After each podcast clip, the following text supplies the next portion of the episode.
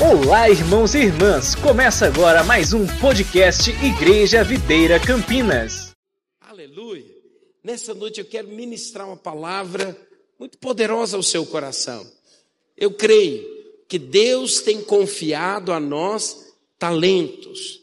Sabe, talentos, queridos, são dons, dons que Deus nos dá, dons que o Senhor compartilha conosco. Sabe o que são dons? Dons são presentes, presentes que o Senhor nos dá. E Ele nos dá esses presentes com uma finalidade, com um propósito. Sabe, Deus quer distribuir a você os seus dons. Ele quer distribuir os dons para que você possa usá-los, para que eles possam te conduzir, te ajudar na vida cristã. Aleluia! Curva sua cabeça, vamos orar. Quero compartilhar com você eu creio, você vai sair daqui nessa noite incendiado pela palavra de Deus. Amém? Senhor, nós cremos que a tua palavra que é viva, que é eficaz, que é poderosa, ó Deus, a tua palavra que tem o poder de transformar as nossas vidas e nos conduzir a experimentar do melhor do Senhor.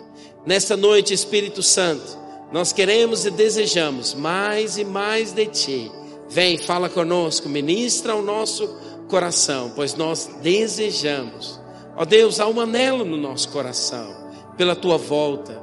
Há um anelo no nosso coração para que o teu reino seja estabelecido na terra, como ele é feito nos céus. Pai, nós vivemos tempos de tanta injustiça. Vivemos tempos, ó Deus, tão sombrios, onde o inimigo, através, ó Deus, do, do, do comunismo, tem tentado de muitas formas, ó Deus, ó Pai, implantar um governo mundial. Senhor, mas nós cremos que o Senhor está às portas. E o Senhor trará o teu reino, teu governo. Ó Deus, e quando o teu governo vier, Senhor, quando o teu governo vem, a paz, a alegria, a vida. Senhor, por isso te pedimos, venha o teu reino. Senhor, sabemos que o inimigo está enlouquecido, porque sabe que o Senhor está às portas. Por isso te pedimos, ó Deus, coloca no nosso coração um anelo, um anseio, um desejo pela tua volta. Em nome de Jesus, nós te pedimos. Amém. Sabe, queridos, nós podemos perceber claramente. A palavra do Senhor fala que nos últimos dias o inimigo ele viria de uma maneira feroz. O inimigo ele viria com tamanha fúria. E esse é um dos sinais de que a volta do Senhor está próxima. Muitas pessoas, né, eles, muitos profetas, homens de Deus, eles gostam de estudar sobre escatologia, em que fala desses tempos, em que fala dessas épocas, que o Senhor ele vai, né, que vai acontecer antes da volta do Senhor. Por isso, é muito importante que eu e você possamos estar atentos aos sinais. Quantos se lembram quando Elias, ele orou ali, quando não havia chuva, até que ele viu uma mão, uma nuvem do tamanho, do tamanho de uma mão de um homem. Ele diz: Este é o sinal. E este sinal é de que a chuva vai vir. Sabe, irmãos, nós estamos vivendo dias onde nós podemos ver muitos sinais.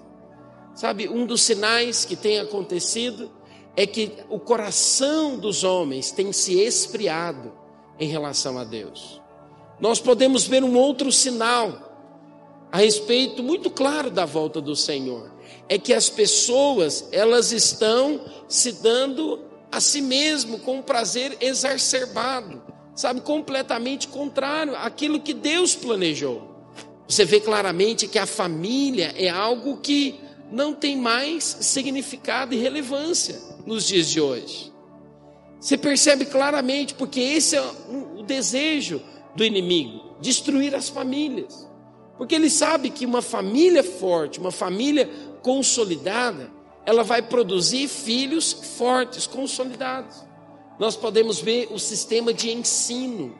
O ensino hoje, ele é completamente marxista. Ele é completamente voltado e com interesse de falar né, a respeito daquilo que são os desejos e os propósitos do maligno. sabe, em que os valores cristãos, eles têm sido deixados de lado. E é nessa época que nós, como igreja, precisamos levantar um clamor: Maranata, ora vem, Senhor Jesus. Sabe qual deve ser o desejo do nosso coração? Senhor, nós queremos que o teu reino, ele venha e seja estabelecido aqui na terra. Sabe, irmãos, nós precisamos ter o nosso coração voltado para as coisas dos céus. Hoje de manhã eu compartilhava com os irmãos que o que fala de ter esse coração voltado para os céus é quando você tem azeite, é quando você tem a unção de Deus, você é cheio da vida de Deus. Então, o seu olhar não é um olhar natural e humano, o seu olhar é um olhar celestial. E você então começa a focar, você começa como alguém que é prudente, como aquelas virgens que eram prudentes. Você começa então a buscar o Senhor e falar: Senhor, eu quero estar preparado para que um dia que o Senhor voltar, eu possa ser arrebatado. Quantos desejam ser arrebatados pelo Senhor?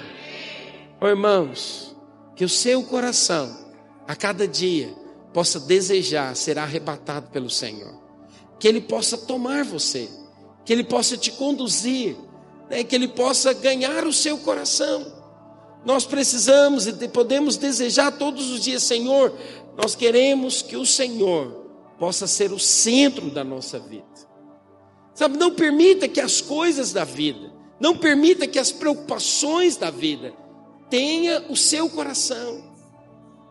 A palavra do Senhor, ela nos diz que Deus, ele passeia pela terra, procurando homens cujo coração é completamente dele. Sabe, desde sexta-feira eu tenho falado isso para você. Hoje eu quero compartilhar também que o dia que ele voltar e os cristãos que forem arrebatados irão reinar com ele em vida. Porém, quando o Senhor voltar, depois que ele vencer a guerra do Armagedon, né? Isso nós podemos depois fazer um estudo. Eu quero convidar o pastor Luiz, o pastor Luiz Rigonato, para que ele venha aqui e a gente vai estudar um pouco sobre escatologia, sobre o que é o Armagedon, né? Às vezes muitas pessoas têm essas curiosidades sobre a linha do tempo, de cada evento que vai acontecer antes da volta do Senhor.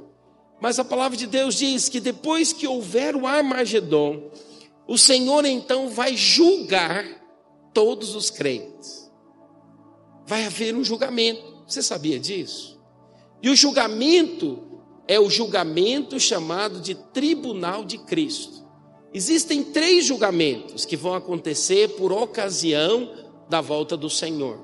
Vai ter o tribunal de Cristo, vai ter o, vai ter o julgamento das nações e vai ter o julgamento do trono branco. Agora, o, o, julgamento que o Senhor vai fazer com os cristãos é o tribunal de Cristo. E ele vai julgar com qual propósito? Isso aqui é muito importante. Muitas pessoas têm muitas ideias a respeito disso. Muitas pessoas pensam que, uma vez que o Senhor julgar, se aquele que tiver pecado, aquele que for achado em falta, o que, que vai acontecer com ele? ele vai para um inferno. Isso não é verdade. Porque a palavra de Deus diz que uma vez que você é salvo, você é salvo eternamente. A salvação não é uma questão que está relacionada ao pecado. A salvação ela está relacionada a crer em Cristo Jesus. Quando você crê em Cristo Jesus, você é salvo. A consequência de alguém que é salvo é que ele não vive mais na prática do pecado. Por isso é muito importante que você entenda, o pecado ele não tem esse poder todo como às vezes você imagina. Para que você vença o pecado, você tem que receber a Jesus. Se você andar com Jesus, pode ter certeza, o pecado não vai ter domínio mais sobre a sua vida. Agora, o inimigo, ele vai te tentar todos os dias Todos os dias o inimigo vai tentar você, ele vai seduzir você com aquilo que às vezes é atraente aos seus olhos para te conduzir ao pecado. Eu quero te ensinar algo nessa noite. Como é que eu venço o pecado? Vencendo a tentação ao pecado. Aqui que está a grande chave.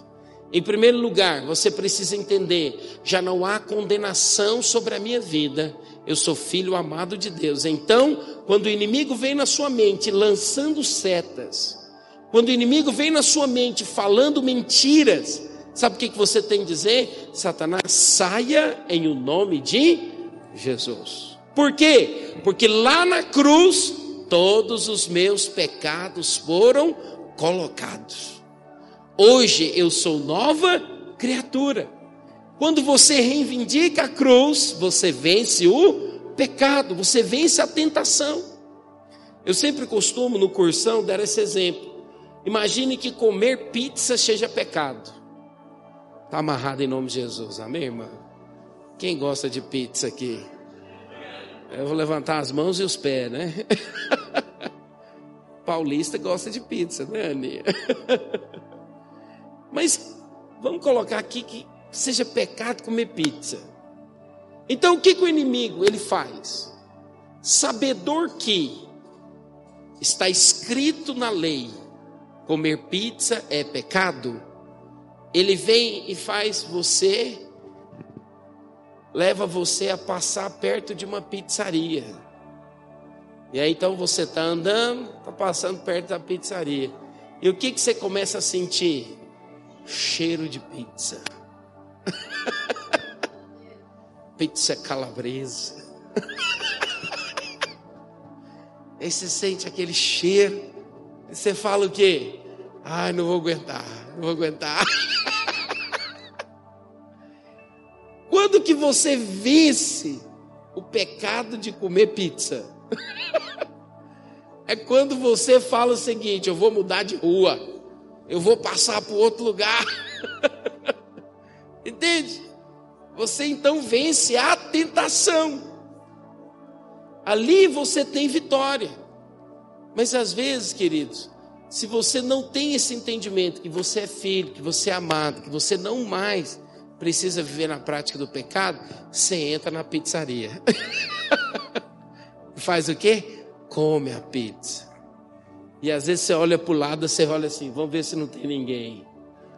Olha para cá, olha para lá. Você fala, não, eu vou entrar rapidinho. não é assim? Eu quero que você entenda. Você precisa então do Senhor Jesus. Ele é o nosso advogado, ele é o nosso intercessor. Você precisa dizer, tem hora. Sabe, eu já tem algumas vezes que eu clamei em alta voz: Senhor, me ajuda, senão vou pecar. Tem misericórdia de mim, Senhor.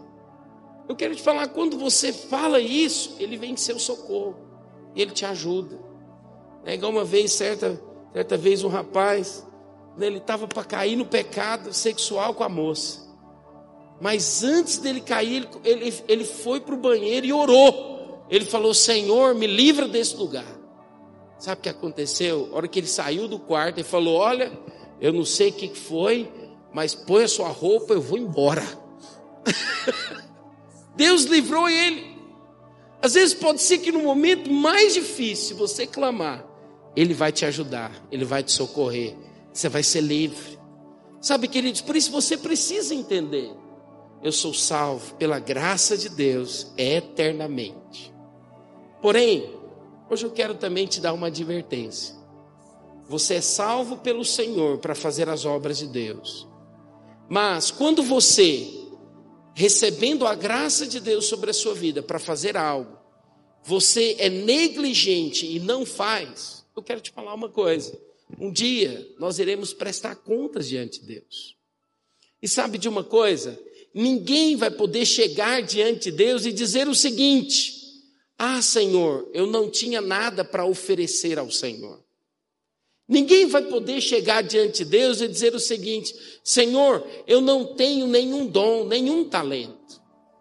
Sabe, queridos, Deus, Ele nos dá a cada um de nós, conforme a nossa capacidade, dons. E às vezes você olha para alguns e diz o seguinte: não, o pastor Isaías, tem muitos dons. Né? O Tom tem muitos dons. E às vezes você olha para o obreiro Fábio, não, o Fábio tem muitos dons. Mas eu, quem sou eu? Não tenho nenhum dom. Eu quero te falar uma coisa. Em primeiro lugar, Deus dá dons a cada um de nós. Vamos ler isso na palavra de Deus? Abra sua Bíblia comigo, lá em Mateus, capítulo 25. Olha que a palavra do Senhor, ele fala aqui em Mateus, capítulo 25, a partir do versículo 14. Eu quero que você possa, junto comigo, ler esse texto. Aqui o Senhor fala da parábola dos talentos. E tem algumas coisas nessa parábola que nos leva a entender que o Senhor um dia ele vai voltar e ele vai prestar contas com todos aqueles que são os seus servos. Então eu quero que você acompanhe comigo. Nós vamos ler do capítulo do versículo 14 até o versículo 30. Amém? Olha o que diz a palavra do Senhor. Pois será como um homem que ausentando-se do país, chamou seus servos e lhe confiou os seus bens. A um deu cinco talentos, a outro dois, e a outro um, a cada um segundo a sua própria capacidade. E então partiu. O que recebera cinco talentos saiu imediatamente a negociar com eles e ganhou outros cinco. Do mesmo modo, o que recebera dois ganhou outros dois. Mas o que recebera um, saindo, abriu uma cova e escondeu o dinheiro do seu senhor. Depois de um tempo, voltou o senhor daqueles servos e ajuntou com eles, ajuntou contas com eles, ajustou contas com eles. Então aproximou-se o que recebera cinco talentos, entregou outros cinco, dizendo: Senhor, confiaste-me cinco talentos, eis aqui outros cinco talentos que ganhei. Disse-lhe o Senhor: Muito bem, servo bom e fiel, fostes fiel no pouco, sobre o muito te colocarei, entra no gozo do teu Senhor. E aproximando-se também o que recebera dois talentos, disse: Senhor, dois talentos me confiastes. Aqui tens outros dois que ganhei. Disse-lhe o Senhor: Muito bem, servo bom e fiel. Fostes fiel no pouco, sobre o muito te colocarei. Entra no gozo do teu Senhor. Chegando por fim, o que recebera um talento, disse: Senhor, sabendo que és homem severo, que ceifas onde não semeastes e ajuntas onde não espalhastes, receoso escondi na terra o teu talento. Aqui tens o que é teu. Respondeu-lhe, porém, o Senhor: servo mau e negligente. Saibas que ceifo onde não semeei e ajunto onde não espalhei. Cumpria, portanto, que entregasse o meu dinheiro aos banqueiros e eu, ao voltar, receberia com juros o que é meu. Tirai-lhe, pois, o talento e dai-o ao que tem dez, porque a todo o que tem se lhe dará, e terá em abundância, mas ao que não tem, até o que tem lhe será tirado. E o servo inútil, lançai-o para fora nas trevas, ali haverá choro e ranger de dentes. Olha como que é sério essa parábola. Olha o que, que o Senhor, ele em primeiro lugar, ele fala a respeito dessa parábola. É que ele dará uma recompensa aos seus servos. Eu quero explicar algo para você muito importante. Em relação a Deus, nós somos filhos de Deus. Em relação a Jesus Cristo, nós somos os seus servos. Então é importante que você entenda. Hoje eu vou ensinar muitos conceitos para você. Em relação a Deus, você é filho de Deus. E eu quero dizer uma coisa muito importante. quem é filho de Deus, ele é amado do Senhor. Porém, você também é servo de Cristo Jesus. Pastor, por que eu me tornei servo de Cristo Jesus? Porque lá na cruz ele comprou você com o seu sangue. Só que Jesus não é aquele tipo de homem em que vem e que explora os seus servos. Pelo contrário, ele se torna um conservo conosco. Sabe o que significa isso? Ele também é alguém que serve, ele nos serve. Ele é alguém que está ao nosso lado, servindo ao Pai. Então, eu e você somos servos de Cristo Jesus e também servimos juntos a Deus, que é o nosso Pai. Quantos estão entendendo isso? Agora, o que que o Senhor ele deseja? Ele deseja que eu e você, como servos dele, possamos desenvolver o trabalho que o Pai confiou a nós. Existe um trabalho que o Senhor confiou a nós. Agora, muitas pessoas pensam que o trabalho, em primeiro lugar, que Ele confiou a nós, é pregarmos o Evangelho. Esse é um dos trabalhos que Ele confiou a nós. Mas sabe qual que é o principal trabalho que o Senhor confiou a nós? A nossa transformação. Sabia disso? O principal trabalho que Cristo confia a nós é o que nós vamos fazer com a graça que foi liberada sobre as nossas vidas. Muitas pessoas eles pegam a graça de Deus, que é o próprio Cristo, e sabe o que, que eles fazem? A graça de Deus na vida deles se torna vã. Por que, que se torna vã? Porque ele recebe o ensino, mas não coloca em prática. Ele recebe o ensino, mas não há mudança de vida. Sabe, queridos, quando você recebe a Cristo, quando você recebe o ensino de Cristo e decide viver a sua vida da mesma forma como você vivia antes, você está dizendo, em outras palavras, o seguinte: a graça na minha vida não tem importância e não tem valor. Sabe o que, que a graça ela precisa, em primeiro lugar, fazer nas nossas vidas? Mudar a nossa maneira de viver. Se antes você era alguém que vivia trapaceando, se antes você é alguém que vivia fazendo, sabe, conchavos, se antes você era alguém que ficava dando jeito para as coisas, eu quero te dizer, você recebeu graça da parte de Deus para mudar isso. Você recebeu graça da parte de Deus para viver em novidade de vida, para fazer certo, sabe, para colocar em prática aquilo que a palavra de Deus diz. Por isso, olha que então é tão importante você conhecer a palavra de Deus. Eu costumo dizer que a palavra de Deus, principalmente o Novo Testamento, né, nós precisamos ser pessoas que têm na ponta da língua o Novo Testamento, porque o Novo Testamento é a maneira como Deus nos ensina a viver. Os quatro evangelhos mostram a maneira como Jesus vivia. Como que Jesus vivia? Eu e você também precisamos viver desta maneira, porque nós recebemos da graça dele. Sabe, queridos, quando nós decidimos viver como vivíamos antes, nós estamos dizendo o seguinte: olha, eu estou eu não quero a graça de Deus na prática da minha vida. Nós temos ministrado a graça de Deus. O que é a graça de Deus? A graça de Deus é o poder de Deus para você fazer aquilo que você não consegue fazer de uma maneira natural. Queridos, eu sei que de uma maneira natural nós não conseguimos vencer a irritação.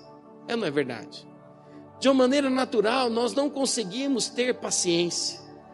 Mas a graça de Deus foi derramada no nosso coração para que você agora possa vencer a ira, para que você possa ser alguém paciente, para que você possa andar a segunda milha, para que você possa acreditar nas pessoas, para que você possa viver uma vida diferente.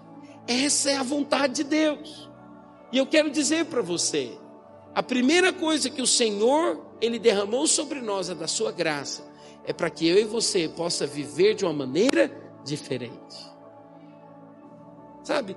Agora, quando nós decidimos viver contrário àquilo que Deus falou, o que, que nós estamos fazendo? Nós estamos deixando a graça de Deus em vão. O apóstolo Paulo, ele diz: Olha, eu não fiz, eu não peguei a graça de Deus e fiquei em vão. Pelo contrário, eu trabalhei mais do que todos os outros. Eu não, mas a graça de Deus em mim. E eu então pude demonstrar com as minhas atitudes, os meus comportamentos, que existe uma nova maneira de viver.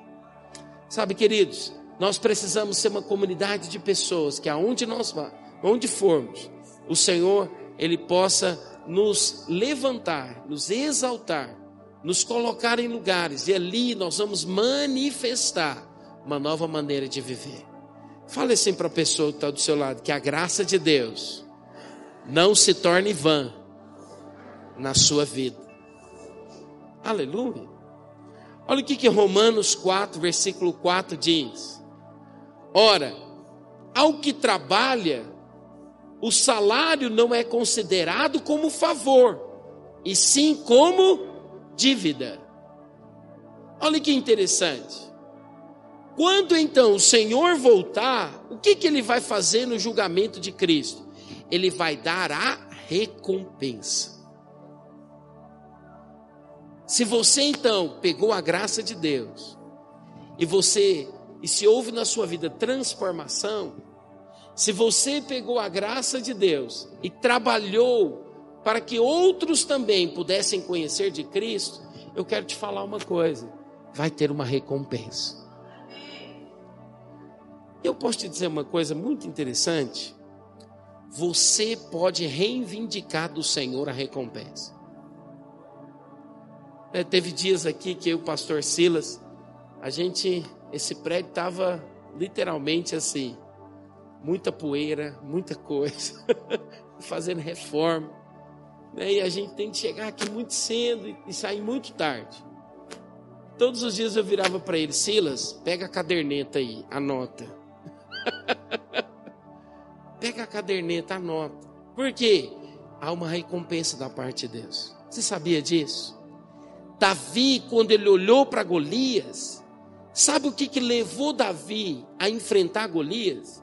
É porque ele ficou sabendo que se quem vencesse Golias ia ganhar isenção de imposto de renda para o resto da vida. Não ia pagar imposto de renda jamais. Imagina isso, Flávio.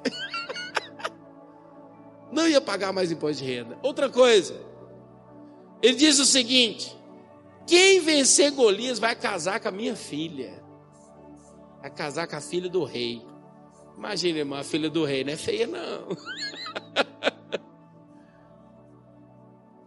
então, Davi olhou o quê? Sério? Ele perguntou duas vezes. Ele falou, rapaz, eu vou lá. Esse Golias, quem que ele acha que ele é?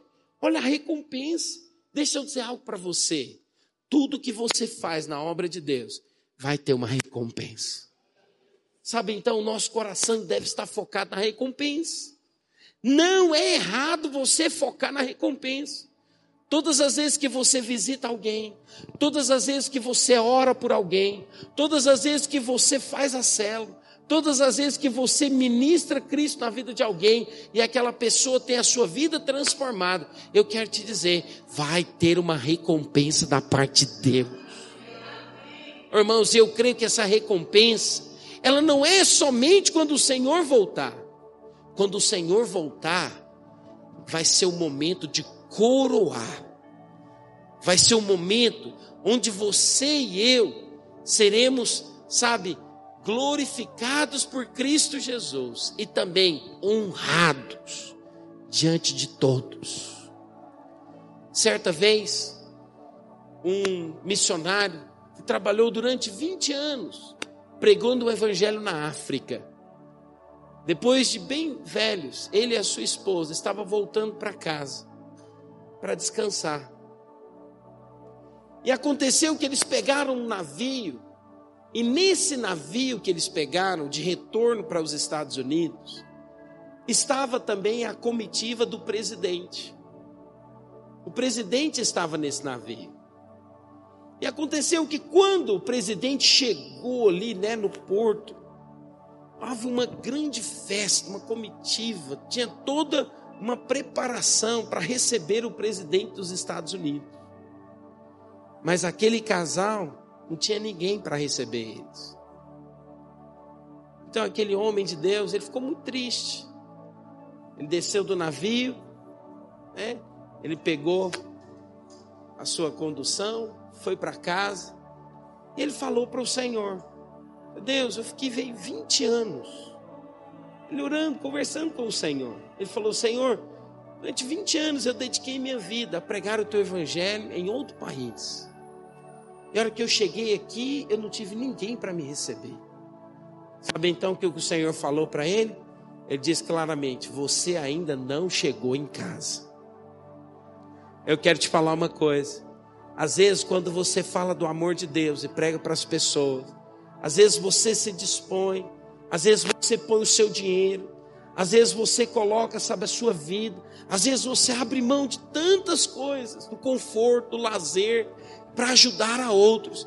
Eu quero te falar hoje da parte de Deus: haverá uma recompensa haverá uma recompensa. Sabe, o Senhor, Ele vai recompensar você.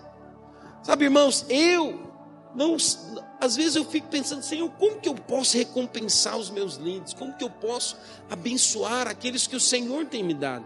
Sabe, irmãos, às vezes eu sou limitado, mas eu quero te dizer uma coisa: o Senhor vai recompensar você. Ele vai realizar os desejos do seu coração. Ele vai fazer muito além daquilo que você tem pedido pensado ou imaginado. E quando ele voltar, a palavra de Deus diz claramente que ele, você vai receber uma coroa e você vai reinar com Cristo Jesus. Fala para o irmão que está do seu lado assim: prepara-te. Você vai reinar com Cristo Jesus. Aleluia. Sabe, você vai reinar com Cristo Jesus. Eu gosto de filmes que falam de reis. Já viu aquele filme do Rei Arthur? Eu gosto, né? Eu quero ter ainda uma tábua redonda assim. ah, por quê, irmãos? Eu creio que o dia que o Senhor voltar, nós vamos sentar à mesa com Ele. Você sabia de uma coisa? Jesus, depois que ressuscitou e recebeu o corpo glorificado, ele comeu peixe com os discípulos. Aqui está uma curiosidade: no céu vai ter comida. é sério. E você acha que é comer qualquer comida? Você acha que essas comidas que a gente come aqui, irmão? Eu ouso você um dia, olha aqui para mim, eu ouso você um dia ler os primeiros capítulos de Primeira Reis. Os primeiros capítulos de Primeira Reis fala a respeito do rei Salomão.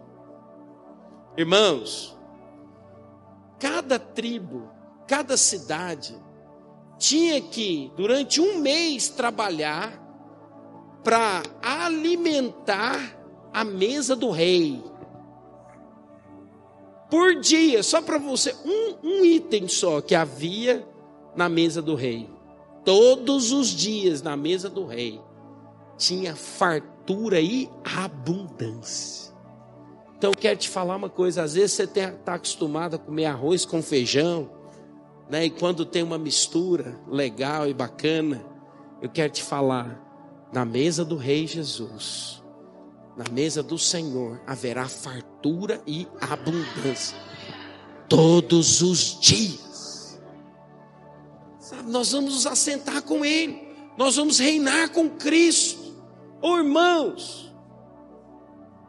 que você não sabe como é que é a vida de um rei, a vida de um nobre. A vida de um nobre não tem escassez. Você não tem que ficar lá pedindo, sabe? Você não tem que falar contando as moedas, o dinheiro, para ver se você vai num restaurante bom. Não! Sabe? a vida do nobre, ele não precisa preocupar com essas coisas. Eu quero te falar, queridos, vai ter uma recompensa. Às vezes os seus familiares não reconhecem, às vezes os seus amigos não veem. Eu quero te falar, não fique preso nas coisas desta vida. O Senhor vai te dar a verdadeira recompensa. Você vai reinar com Ele. Você vai reinar com Ele. Irmãos, isso não é algo que está distante. Isso é algo que você precisa acessar no seu coração. Foi, Senhor, abre os meus olhos, abre o meu entendimento, porque eu quero enxergar, eu quero ver a recompensa. Irmãos, existe uma recompensa. Olha o que a palavra do Senhor fala em Apocalipse, capítulo 2, versículo 23. Eu sou aquele que sonda mente e corações, e vos darei a cada um segundo as suas obras. Sabe, queridos, um dia nós iremos receber a recompensa do Senhor. E a recompensa, ela está relacionada com as obras. Agora, é muito importante que você entenda algo. Quando o Senhor, ele veio, quando Cristo ele veio, ele não somente nos salvou, mas ele também distribuiu a cada um de nós dos seus dons, dos seus talentos. Essa parábola, o Senhor está fazendo um paralelo que um dia ele vai voltar. E como o Senhor ele vai prestar contas com cada um daqueles pelos quais ele confiou talentos nas mãos. Sabe, aqui não tem muito, não está muito relacionado àquele que tem habilidades naturais. Isso é muito importante que você entenda. A alguns o Senhor vai dar cinco talentos. A alguns o Senhor vai dar dois talentos, e a outro ele vai dar um talento. Mas não significa que esse que tem cinco talentos é maior do que tem um talento. Ele não é maior. No reino de Deus não existe essa questão, sabe, de quem é maior. Eu quero te dizer uma coisa importante. Você precisa entender que todos são servos do Senhor. Agora tem uma coisa: aquele que deu cinco talentos, Deus vai cobrar ele os cinco talentos que ele deu. Aqueles que ele deu dois talentos, o Senhor vai cobrar os dois talentos que ele deu. E aquele que ele deu um talento, o Senhor vai cobrar um talento. Nós podemos então ver nessa parábola algo muito interessante: que Aquele que tinha cinco talentos, o que, que ele fez com os cinco talentos que Deus confiou a ele? Ele saiu e multiplicou os seus talentos. Sabe, queridos, o mais importante é que eu e você também tenhamos esse coração. Deus tem confiado você talentos. O que, que você precisa fazer com o talento que Deus tem confiado nas suas mãos? Você precisa multiplicar o seu talento. Quais são os talentos que o Senhor tem te dado? Quais são os talentos que Ele tem confiado nas suas mãos? O Senhor espera que você seja um servo bom e fiel. O que é ser um servo bom e fiel? É aquele que entendeu, está envolvido nas coisas de Deus e multiplica. O multiplicar os talentos fala de você não ter os talentos somente para você, mas você compartilhar aqueles talentos com aqueles que estão próximos de você. Sabe uma coisa interessante? Eu amo essa visão de igreja em células. Por quê? Porque através da célula nós podemos multiplicar os talentos que Deus tem nos dado, que o Senhor tem confiado a nós. Sabe, queridos, se somente eu, pastor Isaías, né, o Fábio, o Macário, o pastor Silas, o Rubem, se somente nós fizermos a obra, a obra vai ter um alcance. Porém, se houver uma igreja, se houver 200, 400 pessoas falando a mesma coisa e multiplicando talento, poucos não será o nosso alcance. Nós podemos ser milhares nós podemos alcançar muitas e muitas vidas. Por isso eu quero dizer algo para você. Sabe, Deus me colocou aqui para ensinar você, mas Deus também tem te dado dons e talentos. O que, que o Senhor requer de mim, como pastor Isaías? Multiplicar os meus dons, formar novos pastores.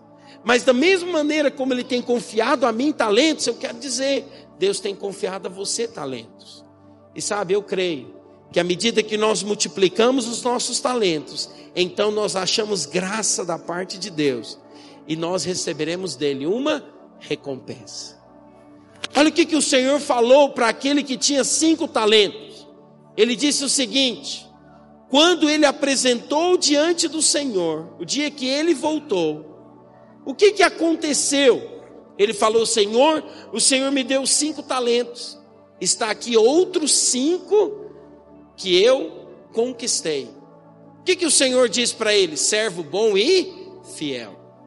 Da mesma maneira, quando aquele que chegou com dois havia multiplicado e trouxe quatro talentos e apresentou diante do Senhor, ele disse: servo bom e fiel, entra para o gozo do, do, do meu Senhor. Olha o que, que ele estava dizendo. Sabe, queridos, mas aquele que recebeu um talento, o que, que ele fez? Olha o que, que a palavra do Senhor fala: que aquele que recebeu um talento, ele enterrou o talento. Isso aqui é algo muito sério. Às vezes o Senhor te dá dons, te dá habilidades, e o que, que você faz? Você enterra o talento por causa da timidez. Sabia que a timidez é uma maneira de você enterrar o talento? Às vezes, pela timidez, você diz o seguinte: não, eu não vou fazer aquilo que eu recebi da parte de Deus. Às vezes, o talento que você tem é de visitar pessoas. Sabia disso? Sabia que isso é um talento? Sabia que isso é um dom? Não é todo mundo que tem esse dom. É ter um irmão aqui no nosso meio que ele tem um dom muito interessante. Ele é aquele que nunca deixa ninguém na chapada.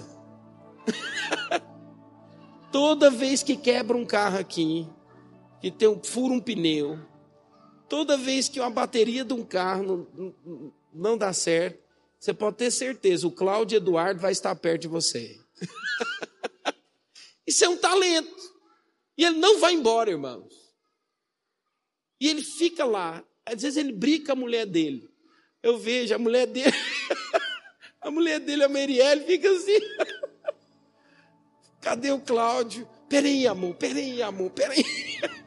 Ele vai não, ele vai outro, ele vem em mim, pastor, quebrou lá a roda do irmão, o que que faz? Tem que, tem que né, consertar o pneu, já está 10 horas da noite. Eu falo, Jesus amado, esse pneu tinha que furar agora. Mas irmãos, quantas vezes eu vi o Cláudio, sabe, não desistir, e até o final. Às vezes tem, tem uns que têm os talentos, sabe, ele é o seguinte, ele é aquele que organiza a festa, ele é aquele que promove o evento. Tem outros que têm o talento para receber pessoas da casa dele. Ele é um excelente anfitrião. Outros, o Senhor deu o talento dele do ensino. Quando ele ensina, todo mundo entende o que ele fala. Eu quero te falar uma coisa. Às vezes você não é aquele que tem cinco talentos. Às vezes você é aquele que tem um talento. Eu quero te perguntar hoje nessa noite, com muito temor, muito respeito diante de Deus, por você.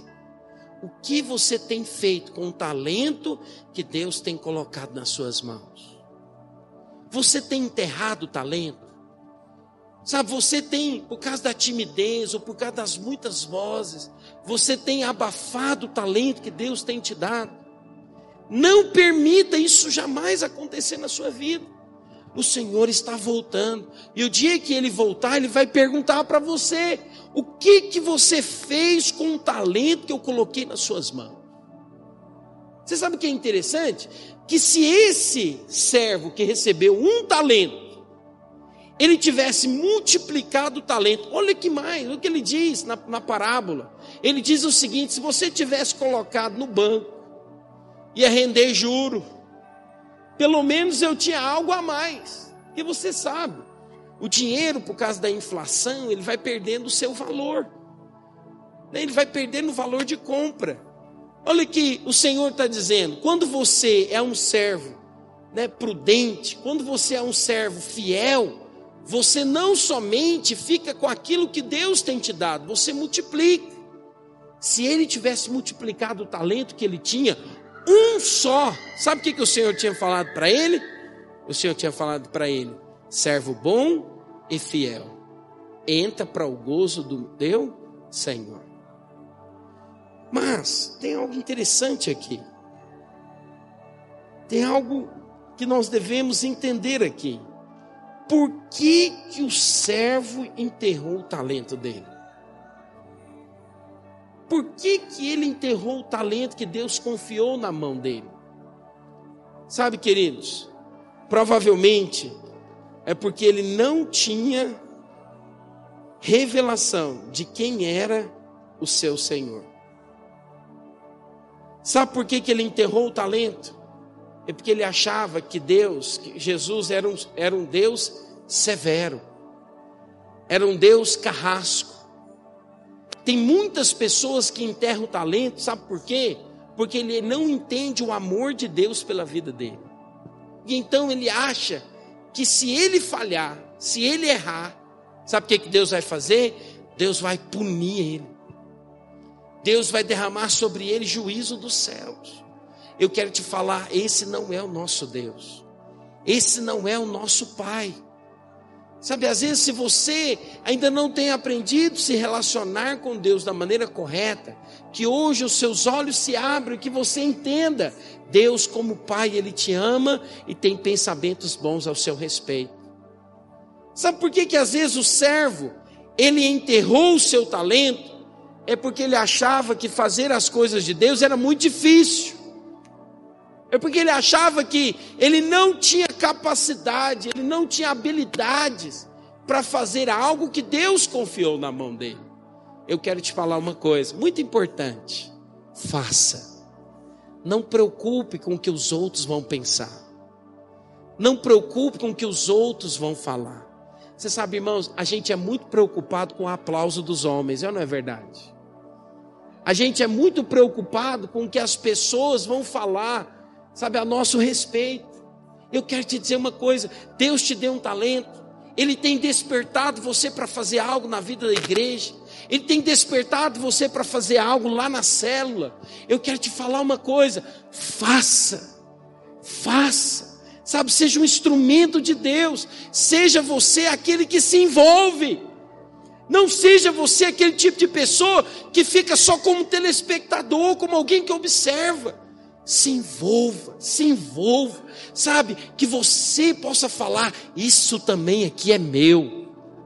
Isso aqui vai funcionar. Por quê? Porque Deus me deu um talento. Procure o seu líder, procure o seu discipulador, procure o obreiro da sua rede e diga para ele: Olha, o que, que eu posso fazer? O que, que eu posso ajudar?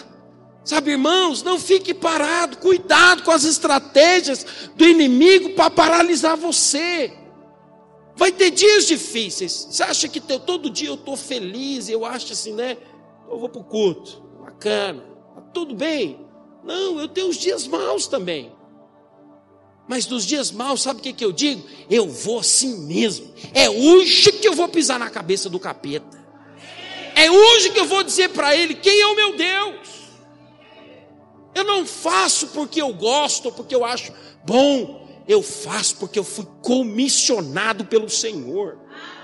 E eu não estou interessado no aplauso dos homens. Eu não estou interessado se vai ter um, ou se vai ter dez, ou se vai ter vinte, ou se vai ter milhares. Eu estou interessado em fazer para Ele. Porque à medida que você faz para Ele, deixa eu te falar uma coisa: os céus está vendo. Muito cuidado com o aplauso dos homens. Muito cuidado, sabe, quando está tudo maravilhoso. Você só faz quando tudo está funcionando. Eu quero te dizer uma coisa: o nosso teste é quando a coisa não vai bem. É no dia difícil, é no dia da angústia, é no dia que não vai ninguém. Eu lembro uma vez que eu fiz a cela, eu e o anfitrião. Eu falei, Jesus, obrigado. Obrigado, Senhor. Eu te confesso, eu fui para casa, eu chorei. Eu falei, acho que eu não tenho habilidade para ser líder, não. acho que o povo não gosta de mim, não. eu lembro. Sabe, eu ia com o meu violãozinho, né? eu sei tocar violão, muito mal. Mas eu lembro que eu falei assim, Senhor, acho que esse negócio não é para mim não. Eu lembro que o Senhor falou claramente no meu coração, persevera, deixa comigo. Sabe, irmãos, eu lembro, eu tinha 17, 18 anos de idade, quando eu comecei a liderar. E eu lembro que eu estava assim, sabe, chateado, falei, não e sabe quando você vê assim as outras celas tudo bombando, tudo acontecendo, aquela explosão, e, e, e saía gente pela, pelas portas da casa. Eu falei, não, mas não é possível, o que, que eu faço? Aí você fica assim, né? É, eu acho que é para mim isso aqui mesmo, eu não vou dar conta. Eu lembro que o Senhor fala, persevere. Sabe o que aconteceu? Deus mandou um povo lá para minha célula. Deus mandou uns jovens. Sabe, você que é jovem, né, meu bem? Você lembra disso? mandou uns camaradas assim. Sabe o que, que eles faziam? Eles iam na célula, quarta-feira, a célula era dia de quarta. Eles iam na célula, não, perdão, sábado. Eles iam na célula no sábado à tarde. E sabe por que, que eles iam para a célula? Só por causa do lanche. Aí acabava a cena, sabe o que eles iam? Eles iam para boate. Aí eu falava...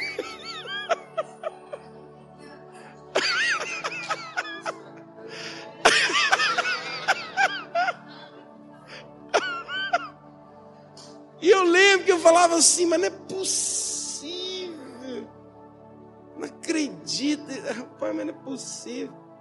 Mas eu falei, eu falava para o Senhor, Senhor, obrigado por isso. Aí eu fiz um jejum, eu falei, Senhor, eu vou fazer um jejum. Tinha um encontro. Eu lembro direitinho, tinha um encontro. Eu, 40 dias antes, teve um jejum na igreja. Eu falei, agora. Eles vão converter para valer. E aí eu vi aqueles que eram os líderes. Irmãos, eram umas 10 pessoas. Uns 10 jovens. E tinha três deles que eram líderes entre eles. Tinha o Flávio, que arrumava os esquemas com as meninas.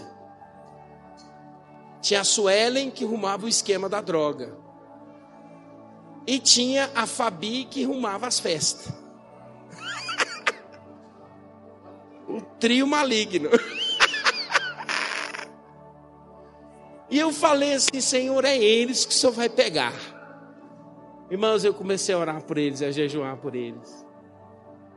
E eles falaram que ia no encontro. Não, Isaías, está insistindo demais, nós vamos nesse encontro. Só porque os três falou que ia no encontro, foram nove no encontro. Foi nove. Eu falei, eita. Irmãos, eles foram no encontro. E eu vou te falar uma coisa. O Espírito Santo pegou eles. Mas virou eles do avesso. Virou do avesso. Sabe o que aconteceu? A minha célula, que um dia reuni com uma pessoa, eu reuni com um anfitrião, multiplicou depois de um ano com 40 pessoas. Eu multipliquei, eu falei, uai, funcionou. uai. Parece ter um negócio diferente. Você sabe, lá no Goiás a gente fala uai, né? funcionou tudo porque eu não desisti, o Senhor me deu um talento eu não vou enterrar o talento. Se é Ele que me chamou, eu vou fazer. Não importa se tem muito ou se tem pouco, eu vou honrar o Senhor. Sabe de uma coisa, queridos? Deus confiou nas suas mãos muitos talentos.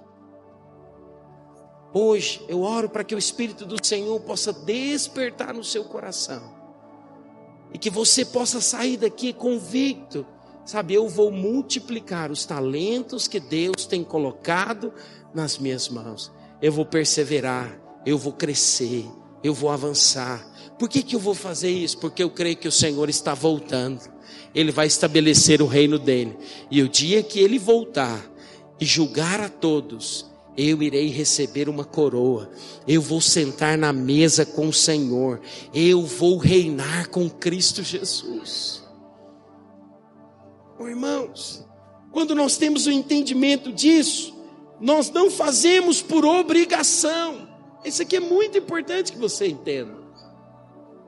Você não é obrigado a fazer nada. O Senhor te convida a fazer com Ele, a participar com Ele. E à medida que ele, você faz junto com Ele, sabe o que acontece?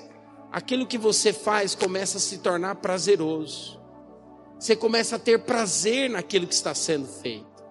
Por isso é muito importante que você possa, como um servo fiel, honrar ao Senhor com os talentos que Ele tem colocado nas suas mãos. Eu quero convidar a equipe de louvor para subir aqui em cima. Eu quero convidar você a se colocar de pé. Sabe, queridos, eu quero encerrar esse tempo de jejum e de oração que nós fizemos durante esse final de semana, compartilhando com você que você seja encontrado fiel diante de Deus. Que você possa sair hoje aqui nesta noite, sabe, com uma convicção no seu espírito.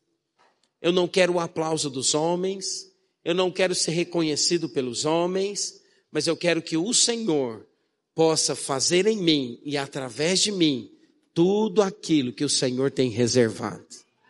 Eu quero ser um instrumento nas mãos dele. Quantos desejam ser um instrumento nas mãos do Senhor? Sabe, às vezes, se você até hoje tem dito não, se você até hoje tem falado, ah, não quero avançar, eu não dou conta, eu não consigo, que a partir de hoje você possa falar diante do mundo espiritual. Eu rejeito as mentiras do diabo, eu vou responder, eu vou dizer sim, eu vou avançar, eu vou crescer, eu vou experimentar o melhor de Deus na minha vida. Sabe por quê, queridos? O Senhor disse que aquele que enterrou o talento, o que, que ele fez? Ele pegou o talento que ele tinha, que aquele que deu a, aquele servo infiel, e deu para que tinha cinco talentos. Se você enterra o talento, o que, que o Senhor faz? Ele dá para outro o talento. Ele dá para aqueles que têm multiplicado o talento.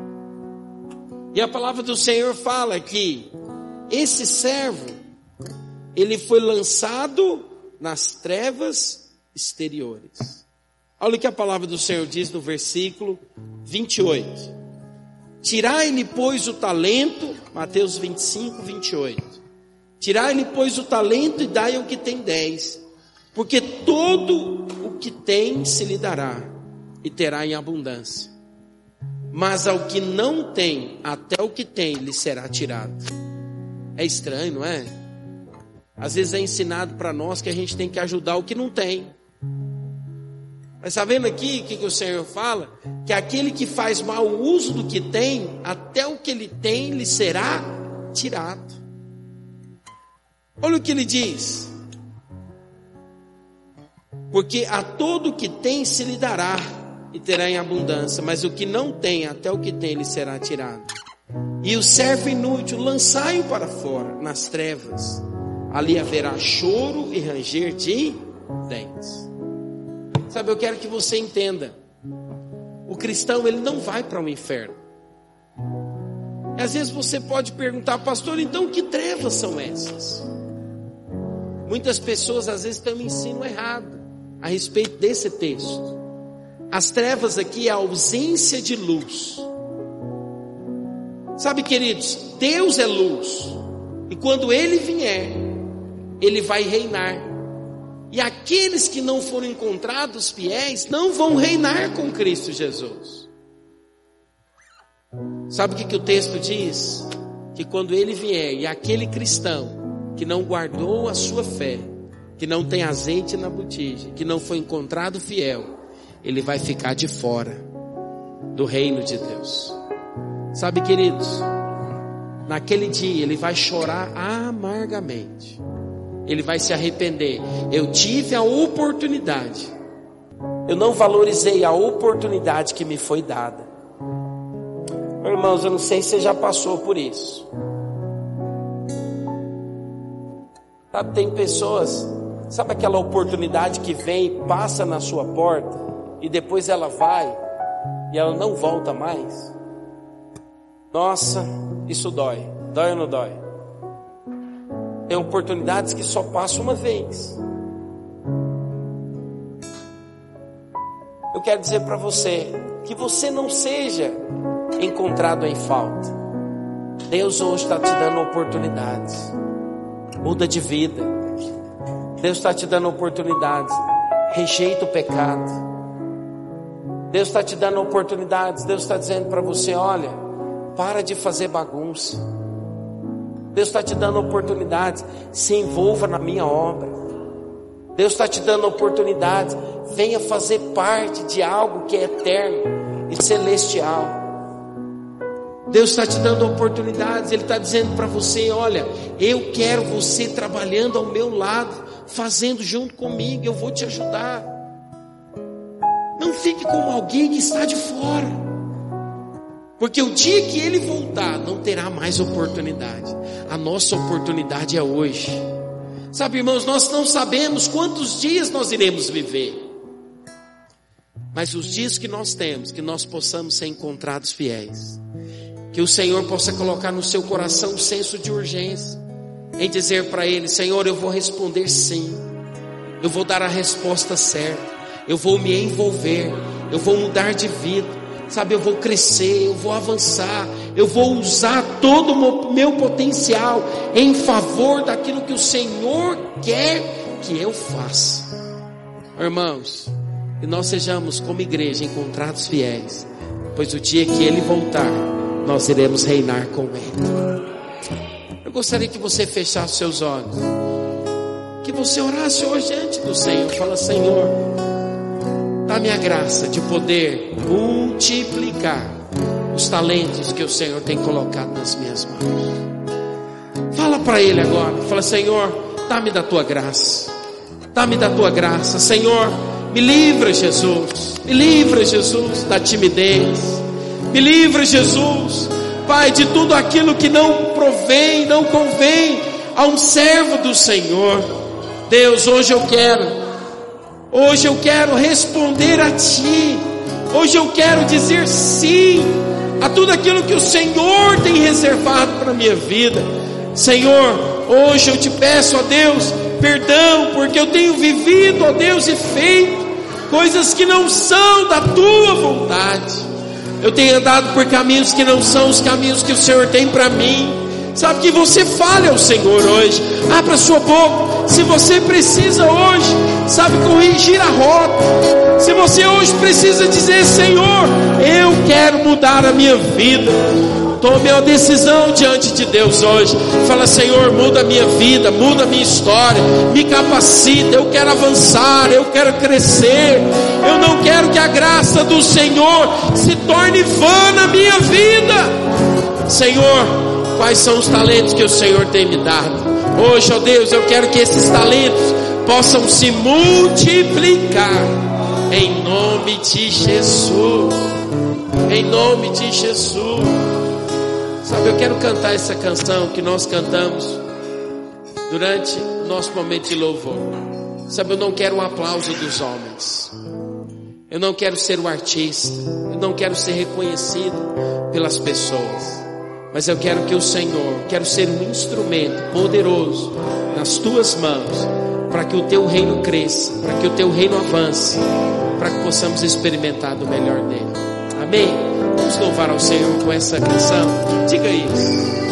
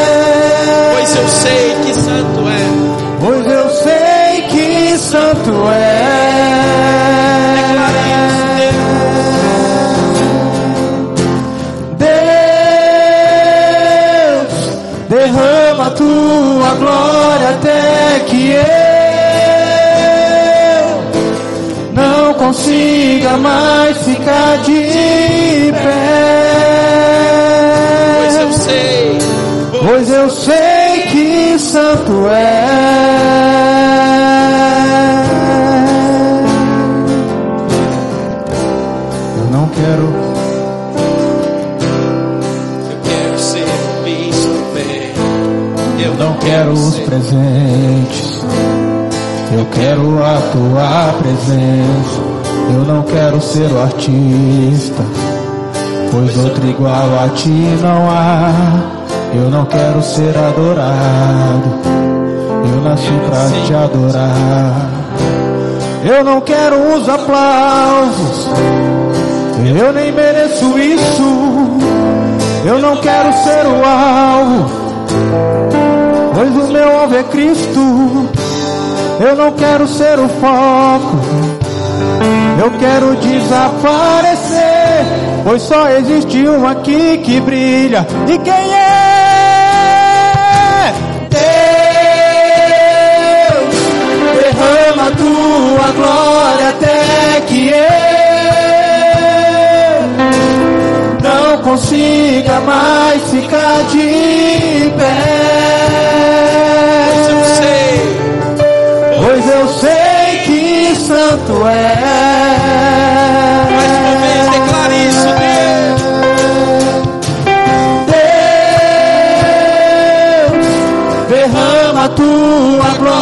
Até que eu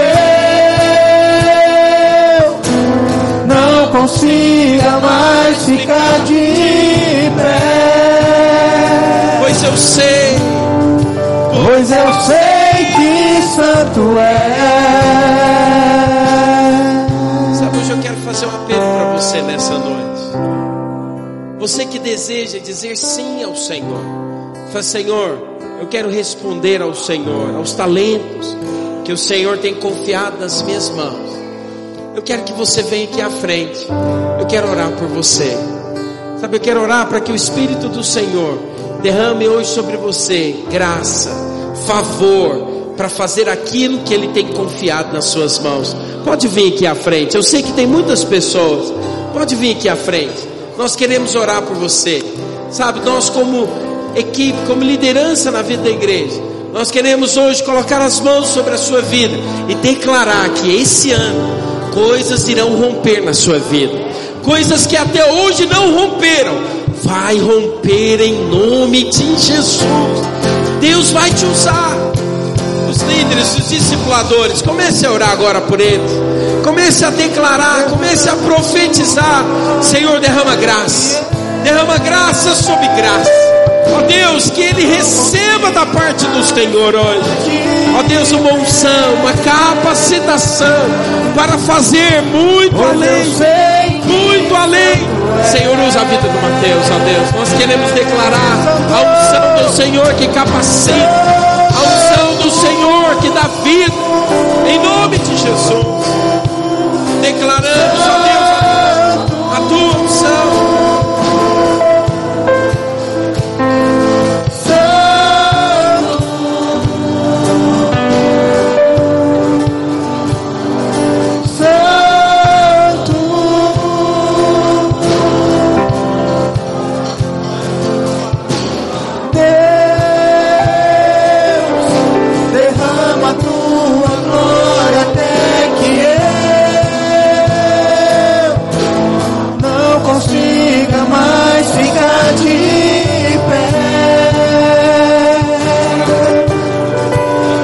Eu sei que santo é. Graça do Senhor. Oh Espírito de Deus, levanta, levanta, levanta hoje. Espírito de Deus, eu declaro que eles serão encontrados como servo fiel, que vão multiplicar os talentos que o Senhor tem dado a eles. Eu declaro, eu profetizo hoje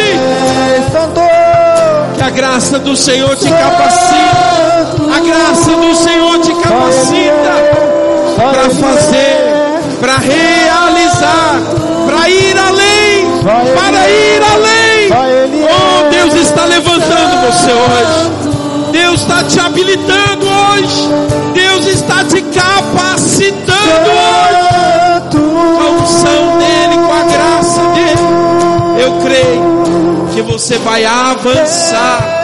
Vai avançar. derrama tua Nada vai te paralisar.